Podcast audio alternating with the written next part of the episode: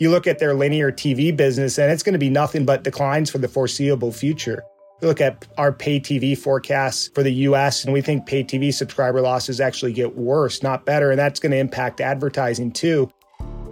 Hello, and welcome to the Barron's Streetwise podcast. I'm Jack Howe, and the voice you just heard is Brandon Nispel. He's an analyst at KeyBanc Capital Markets covering media companies, including Disney. Most Disney analysts are bullish, but not Brandon. He downgraded his rating on the stock to sector perform from outperform last summer. In a moment, he'll lay out why Bob Iger's return to Disney is no guarantee of a successful turnaround.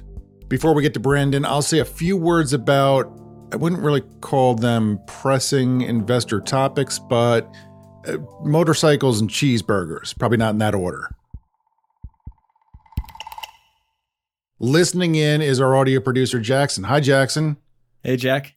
All right, let's dig into this news on Restaurant Brands International. That is the parents of Popeyes, the parent of Tim Hortons, but forget all that. The crown jewel of the portfolio is Burger King. All right, so the thing to know about Burger King and parent restaurant brands today is that it doesn't actually own many of its restaurants. Almost all of them are owned by franchisees. But now, Restaurant Brands, the ticker there is QSR, it says that it will buy Burger King's largest U.S. franchise owner for about a billion dollars. Company it's buying is called Carrols Restaurant Group. It owns 1,022 Burger King restaurants. The ticker there is TAST. And the plan seems to be you buy all those Burger King stores, you take them over, you remodel them, and then you sell them to new franchisees. Seems like an odd strategy, but it makes perfect sense according to Oppenheimer, which is quite bullish on restaurant brands. So let me lay out its thinking. How do you feel about Burger King, Jackson? Are you a fan? Relative to McDonald's, where do you stand? I don't know. I just, uh, my default is always McDonald's if there's ever a choice. So it's been a while since I've been to Burger King. Yeah, I don't think you're alone, although same store sales for the company have been on a on a bit of a tear. There's uh, there's momentum there. There's new management in the past couple of years. Um, there is a turnaround plan called Reclaim the Flame. They've done some training, uh, teaching their workers how to properly greet customers, how to properly make Whoppers. They've uh, they've made some improvements to their chicken sandwich and so forth, and so things are moving the right direction. And my understanding is that they've had great success with their Whopper Whopper uh, marketing campaign. Do you know what I mean by that? No idea. You haven't heard the Whopper Whopper song? no. Can you sing it for me? I, I will. It is not hard to remember the words. The first four words of the song are all Whopper. So it goes Whopper, Whopper, Whopper, Whopper, Junior, Double, Triple, Whopper. That's all I know. nice. Whopper, Whopper, Whopper, Whopper, Junior, Double, Triple, Whopper, Flame. And you think to yourself, when, where, and when was the meeting? Picture the meeting with the executives. The uh, the young advertising hotshot comes in. He says, "We've got a new plan. We've got a song. We've got we're going to sell a lot of burgers with this one. This is a this is a hit." Opens the curtain. There's a barbershop quartet. Right. And and the chief says, "Okay, let's hear it." And he goes, "Whopper, Whopper, Whopper, Whopper." And the executive says, "Let me stop you there." so far, so far, all I'm hearing is Whopper. It's gold. You know, I it might not have been that far from that at the company. I understand that there were some reservations, there was some skepticism about the campaign initially from the top brass, but uh, the song has become, as they say, a viral hit. It's been, um, you know, it's been satirized and so forth on TikTok. There's 11 million views on the YouTube video of just the commercial. Yeah. Play the one for us of the guy on TikTok who did the wedding song, like the song you play while you're walking down the aisle of your wedding, and it's an instrumental version of Whopper Whopper. The text says, Imagine a Burger King wedding entrance. Right. And you have this guy in a, a crisp Hawaiian shirt on an electric keyboard.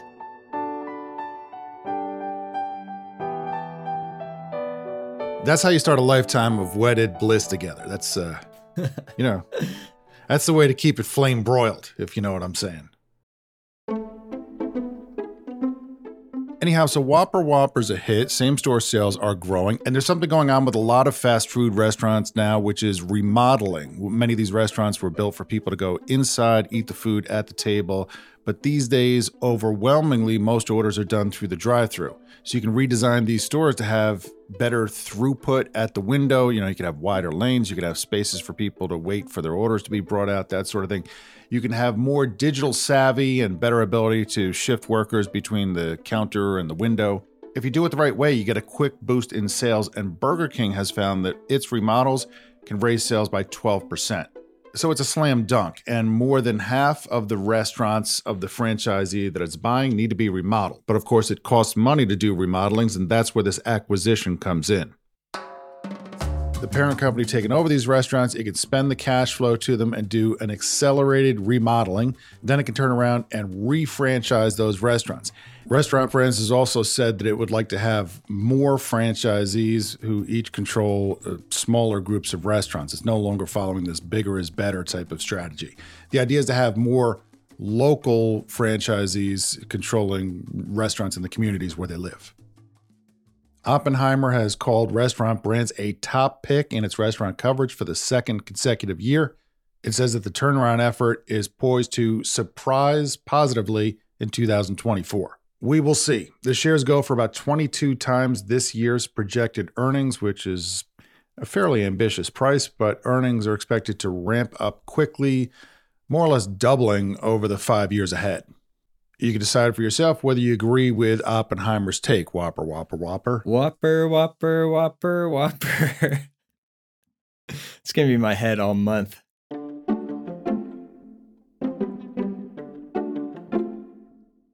And let's move on to a tidbit on Harley Davidson. Not even really a tidbit. This is a half a tid. This is a tid. This comes from UBS, and I found it interesting. They cite a late December surge in retail demand for Harley Davidson. So you think, okay, this is the long awaited comeback of the motorcycle. People are now flocking to stores. They want to buy bikes and ride them, and uh, happy days are here again for the company. But they say it looks like that's not the case.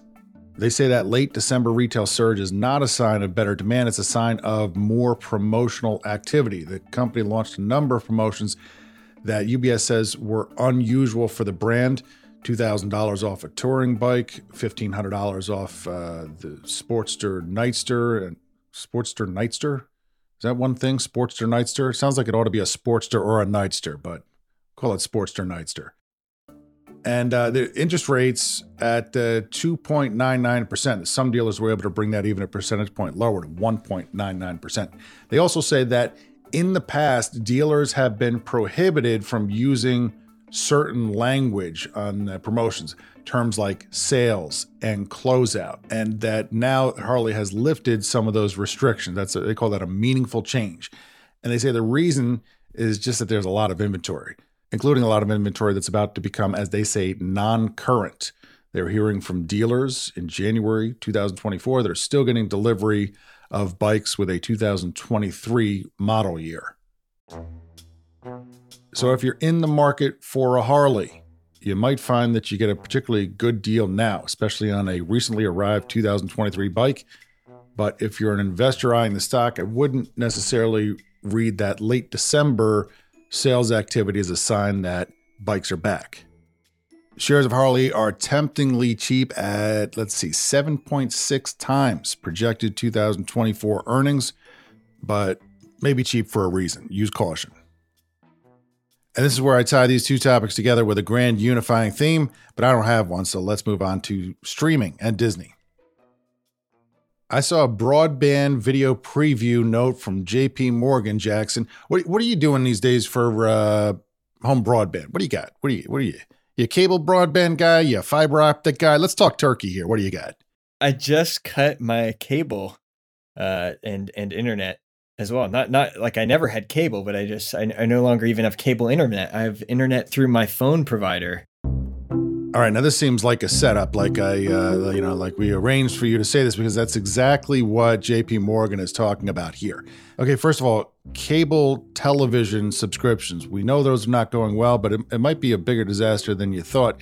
The losses there are actually accelerating. J.P. Morgan estimates a 12% decline for 2023. That has picked up the year before uh, it was 11%. Before that, it was 9. Before that, it was 9, then 7, and then 4. It actually started accelerating right around when Disney Plus launched in 2019. I don't know if that's part of a cause and effect or if Disney just launched Disney Plus around the time when TV subscriptions uh, were falling off a cliff, but anyhow, it's not getting any better. Now, the thinking has long been that's okay for cable companies because as people cancel their television subscriptions, they're going to keep their broadband through the cable company, and those broadband connections are actually higher margin, they're more lucrative, so things will be fine. But that's not what JP Morgan quite predicts. They predict that more than 100% of the broadband additions this year, net additions, will be from fixed wireless. In other words, these 5G services like you can get from Verizon or from T-Mobile, Jackson, explain how it works. Yeah, they basically they just give you a box and it connects to their 5G network just like how your cell phone connects and and you The box has a phone number, correct? Yeah, it does on my bill, but I don't think you can call it. And it's just a Right. It's a static box. It's kind of like if you were just it's kind of like if you were using your phone as a hotspot and you just set it there, right? Yeah. That's what it's doing. It's feeding 5G internet to the rest of your house. And they say that it's pretty good. How are the speeds? yeah, the hot box is doing well. Is that, is that what they're calling it? They call it a hot box? No, I don't. I'm, I'm- okay. I'm looking at it right now. It, it, it's doing great. I haven't noticed uh, any any difference in cable, which I guess is is good.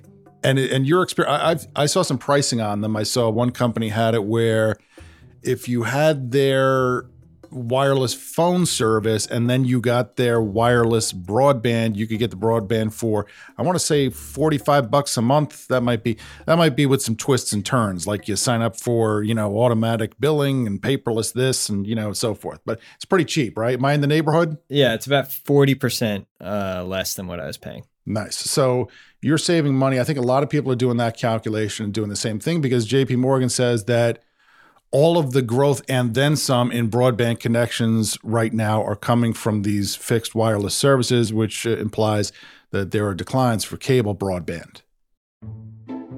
There is still growth for what's called it's called it's got an acronym V, a little V with a big MVPD. That stands for virtual. Go ahead, tell us the rest, Jackson. What are the give me give me the acronym again? Virtual multi-channel video programming distributor. Basically, that's your YouTube TV, right? By you know, it's like a it's like a, a bundle of channels, but you don't go to your cable company, you get it online. So Hulu, not the Hulu streaming service, but there's like a Hulu live TV version of this where you get your bundle of channels. Um, that's another service. So people are people who leave their cable companies, they're getting these little v big MVPDs but uh, JP Morgan says that it expects growth there to slow because it says the value proposition is waning. Why? It says more sports content is shifting to streaming platforms. I don't know if I've mentioned this in the podcast yet, but in my family, we've been watching a lot of women's college basketball, including the Iowa Hawkeyes. That's where Caitlin Clark plays. You know about Caitlin Clark. Clark connects on a three. Timeout, Louisville. They say you have to cover her from the time she gets off the bus. She'll drop a three from anywhere. She shoots from the logo, as they say, from midcourt. Anyhow, um, so we watch those games, and they're all over the place on the, all all different channels. And I saw one the other day, and it was on uh, Peacock and only Peacock. It wasn't on NBC, which is part of the same company. You can't find it anywhere on regular TV. You got to get Peacock for it. So, so I think people who have these virtual channel bundles, which I do, are finding, wait a second, that's not enough. Now I have to go over here and pay extra to get sports. Well, what do I need this virtual bundle for to begin with? Uh, and JP Morgan is saying maybe that kind of thinking is going to cut into growth. These are just a couple of trends to watch if you're invested in cable stocks or media stocks. And we're going to talk about a media stock right now with Disney. Is there anything we should say to set this call up? Jackson, we have talked about Disney a bunch on this podcast. We have spoken with uh, you know, Bob Iger on this podcast. We've spoken with Bob Chapek. We covered the parks shutdown early in the podcast and uh, the reopening and the shift to streaming, and uh, more recently, the quandary about what to do with ESPN. Here is a brief overview of Disney. And when I say brief, I mean probably not that brief. Let's see how it goes. It's an entertainment conglomerate, right? So they do film, they do television, they do theme parks. But I think of it in terms of the contribution over the years to profits. There's a moment called the Disney Renaissance under a former chief named Michael Eisner. And people usually pinpoint the beginning of the Disney Renaissance with the movie The Little Mermaid. That came out and it was a big hit. And that led to a bunch of other big hits. That was 1989, led to a bunch of other big studio hits for the company uh, Beauty and the Beasts, and Lion King, and Toy Story. And I think a lot of investors tend to think about Disney's prosperity or well being in terms of what's going on at the box office. But of course, the box office has always been kind of a hit or miss business. You know, it, it kind of comes in waves, and it's not a particularly robust contributor to company profits. I think of Disney as a company that has its history in films, starting with animated ones, moving on to live action. And it went through a period, um, and this is started during the Michael Eisner years. It started really in the mid 1990s with the, an acquisition of Capital Cities slash ABC it went through a period where the entire business was dominated by television, uh, especially, you know, this is during the rise of cable TV. That deal brought majority ownership of ESPN. For people who are not old enough or who don't know, cable TV was basically an economic miracle for the companies who sold it. Look at cable, cause cable's now. Cable's cool. Cable's hot. Look at cable to entertain and inform you 24 hours a day. And during national People cable bought bundles of channels, the channels they wanted and the channels they didn't want, and then they sat through just endless commercials across those channels. And uh, there wasn't a lot of choice. You basically bought what what the local cable provider was selling, and you liked it, or you know you had to, right? And more than eighty percent of households signed up for that service. And now the percentage of households who subscribe to pay TV is below fifty percent. What changed, of course, was Netflix uh, and the rise of streaming, which uh, began the shift of power from the television distributors to the television viewers. These days, people have choice of what they want to subscribe to. They can sign up for services, they can watch them for a month, they can switch over to something else. And that's a big problem for a company like Disney. If you don't know, Disney stock prices around half of what it was a few years ago. So the company is in a funk, and everyone's talking about what Bob Iger can do to get them out of the funk. But the funk is really just a comparison with how profoundly prosperous the company was. Not only was cable an economic miracle, but sports are a miracle within a miracle because viewership on sports skews young and people watch live, which is great for ad sales. And ESPN was one of the biggest deals in sports and the company was able to use its cash flow to bid endlessly higher for sports rights and gain an advantage over other networks, which made it a must carry channel. And that then it would go out even after cable subscriptions peaked. Disney was in a position to go out to uh, cable bundlers and say, you're going to pay us more for ESPN this year because you have to. And nobody wants a cable bundle without ESPN. And that sales pitch was very effective. But that broke down really last year in that standoff between Disney and Charter. Things have gotten so bad for the cable bundlers that Charter argued convincingly hey, we're willing to walk away from the TV business entirely rather than give in to these demands. And Charter won, and Disney made some concessions. So now I would imagine Disney is in a great hurry to come up with a streaming service to replace ESPN. I know it has an ESPN stream, it has something called ESPN Plus, but that's not really ESPN. It doesn't include live ESPN. It doesn't include the same sports rights. It just includes a bunch of shows and it's very cheap. You buy it as part of the Disney bundle. But it needs to come up with a true streaming replacement for ESPN as cable subscriptions fall. The problem is that the rules have changed. You can no longer spread the cost of ESPN to everyone, including people who don't watch sports. So, whereas in your cable bundle, ESPN might have cost $9 a month, if you have it as a standalone streaming service, depending on how many cable subscribers are left to help shoulder part of the bill, you might find that that monthly cost for ESPN streaming is, I don't know, $50 a month, maybe more. So, Disney is now looking into partnerships with sports leagues to help defer the cost of the sports rights. In short, Disney faces significant challenges. But come on, Bob Iger is back on top over there. And the last time he ran the company for 15 years, investors got nearly a six fold return on their money. The stock jumped 6% in a day when Iger's return was announced. It's a little over a year later, and the stock's a little lower from where it started. And with that, I wanted to speak with Brandon, that's the analyst from KeyBanc Capital Markets, and see what he thought about Disney's turnaround chances. After the break, of course, right? Of course. We, we got to perform a little economic miracle of our own. It's, it's not live sports, but it's, but it's what we got.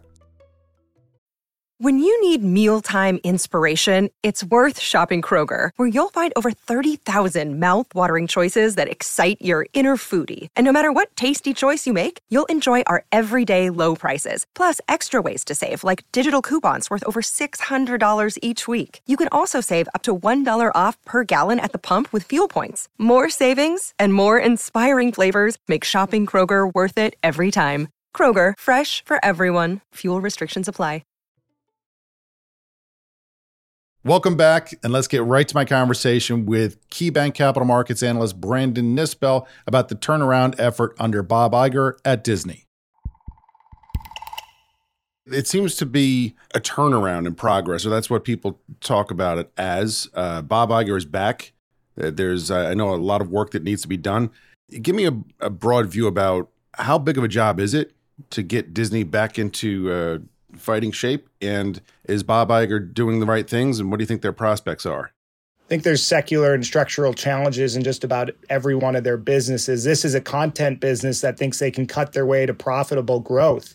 But the fact of the matter is, they'll be spending less on content, quite a bit less on content than Netflix. And so, if it's a viewership game and streaming, like they need to actually reaccelerate content spend.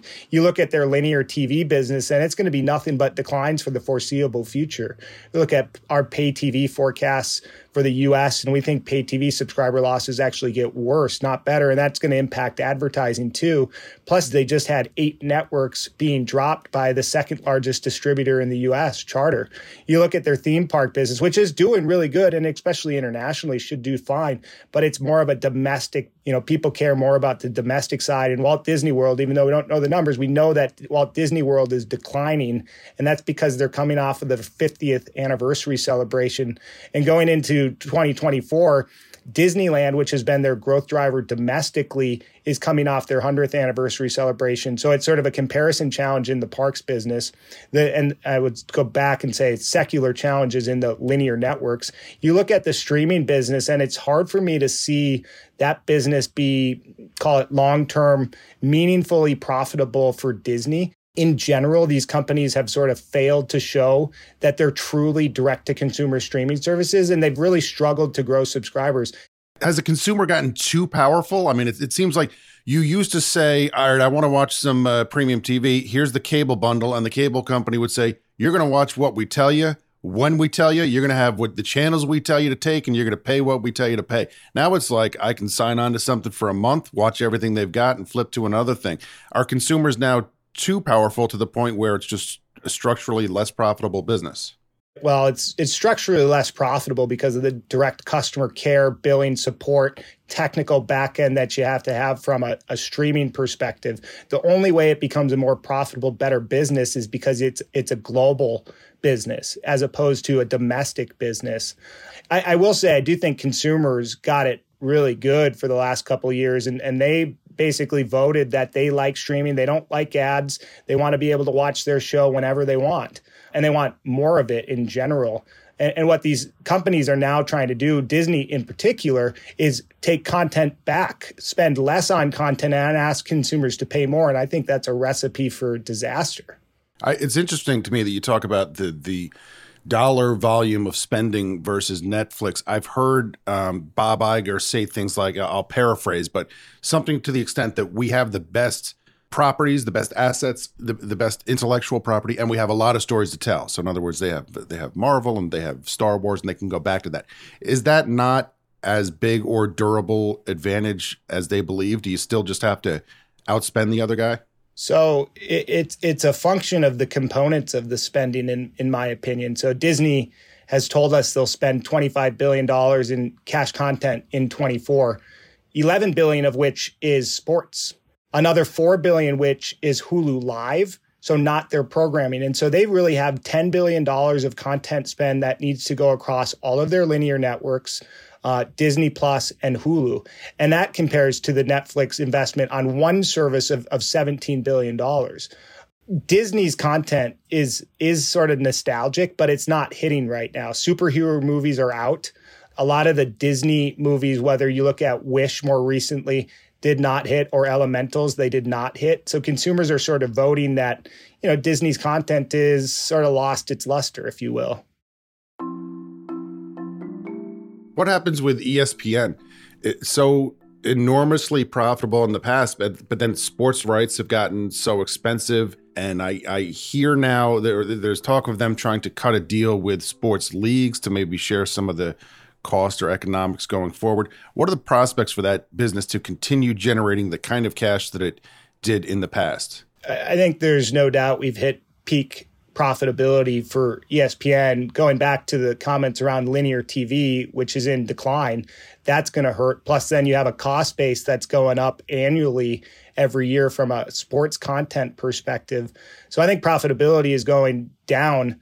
I think the prospects for them to do a deal with the leagues are slim to none. Disney is one of their largest partners, and it's it, it, seems I don't want to say anti-competitive, but like the the leagues want as many potential partners as possible, and so if they take an investment in ESPN, it seems like they are favoring one partner over another, which would probably not make your other distribution partners very happy. I think the best chances for ESPN is to find some sort of distribution partner for the full service ESPN offering that is expected to go to streaming. And that would be someone like Verizon, right? Verizon has mass reach across the consumer landscape in the US. They've done partnerships in the past with Disney Plus, and those were successful. The other the other option is, you know, even though Disney spends 10 to 11 billion dollars on sports, it's still not enough. At at 30 million subscribers on ESPN Plus today, Disney would have to charge $30 a month just to break even on a full service linear ESPN service. And so they need more content. They need other NFL content. So it'd be more likely that they do a content deal with like a Fox, where ESPN is like this homepage and you can access all of your sports content through ESPN. You can go to Fox, you could watch NBC football on, on Sundays. That's how I see it sort of playing out what does your report card for Bob Iger look like since his return? Is he doing the right things? Are there different things he should be doing, or is it a matter of you know, it's just beyond his ability? I, I, I think it's a, a big job. I'm not sure. You know, my, my report card would be it's pretty average. He, he went in and initially started cutting costs, cutting costs from a headcount perspective and getting rid of um, a, a, a structure in Disney that was very top heavy and, and, giving trying to give power back to the content creators, which was always the the way Disney ran the business. So I, I think in that regard, that's that's good. And but then going to you know a lot of the issues that Disney is facing today are what he created. He initially did the Hulu deal, and now Disney has to fund you know an investment in Hulu, where Hulu is it may go away. Why, why, why does Disney feel that they need Hulu? It seems like it's just the platform they don't have an option. They made an agreement with Comcast where Comcast had a put, a put meaning a, a right to sell. So Comcast had the right to sell the remaining stake to Disney at a minimum valuation.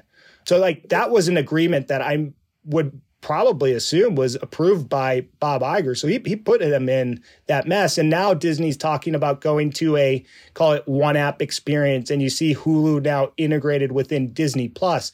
So the value of Hulu really is the brand, which the brand goes away once you integrate it within Disney Plus. And then it's the subscriber base. It, Hulu doesn't have any content really. It's all the FX and Fox content that was purchased. So they had they had to buy out the rest of Hulu, but then they're not able to spin it off or unload it or find a buyer or get their money back because it's just not that valuable absent the content. There's not there's not enough value in the platform itself. Is that is that it? I think that's fair. Yeah. Last Disney question is what would you have to see to become more positive on the stock? Obviously at some price the stock becomes attractive to you so a, a, much lower share price might be one of those things are there other you know signs that would convince you that okay they're starting to get a handle on this thing and you know they're they're turning things around or is it just uh, you, you just need a lower price yeah it could be cheaper the stock's still not cheap, even though it's came in quite a bit. It's still the most expensive media asset on a on a EV to EBITDA multiple basis that I cover. And I don't I don't expect a, a re-rating in in terms of a higher valuation unless you know the theme park business is the best business they have by far and away. And i think the challenges they have are sort of comparison challenges. And so like looking out into 24 there's comparison challenges. Looking out into 25 when you know the the orlando theme parks will start to having to compete against a new theme park in uh, that universal is building epic epic universe you know, I, I think there's a couple years of sort of difficult comparisons where the stock probably isn't going anywhere. But at the end of the day, the the the secular challenges facing that pay TV business and the multiple compression that should occur in those businesses, sports included, like ESPN, that might mean that stock pulls back more in the near term.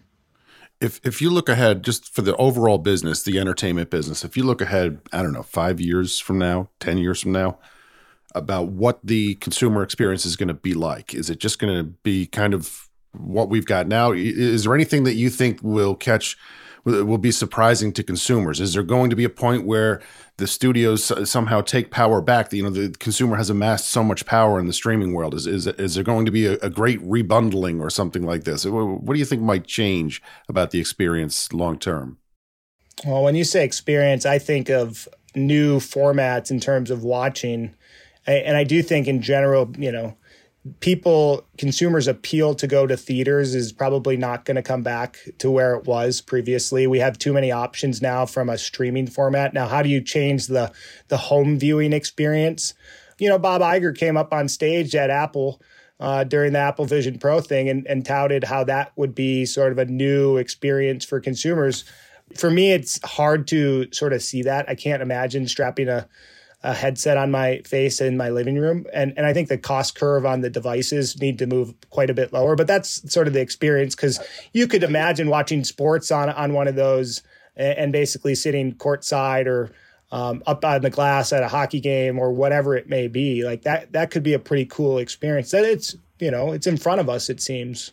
I used to say that the old, you know, headsets from different manufacturers look like toddler toilet seats, and the new one from Apple looks like it's going to look more like a like a ski mask, like ski visor. So it seems to be moving in the right direction. But I'm not shelling out 3,500 to try out the first generation. We'll have to maybe the second generation. We'll see what happens. I'll wait for the reviews as well. Is, is there anything across? Um, uh, before I let you go, across your coverage, um, you're you're you're you're, you're cautious here on Disney. Are there other names that you see that are that are really going to benefit going forward? What, what are the stocks in your coverage that that you like right now and have positive recommendations on? You know, this year we like the wireless carriers a little bit more. The Verizon was one that we just upgraded. We we have an overweight on on T-Mobile. The, that's a space that has been everybody's sort of favorite punching bag for quite a while, but I think the competitive dynamics are relatively benign right now between wireless carriers, meaning the promotional environment isn't very aggressive. ARPUs are going up, capital spending is going down. So I think the setup is is sort of favorable. And our way to play that is would be T-Mobile or or Verizon.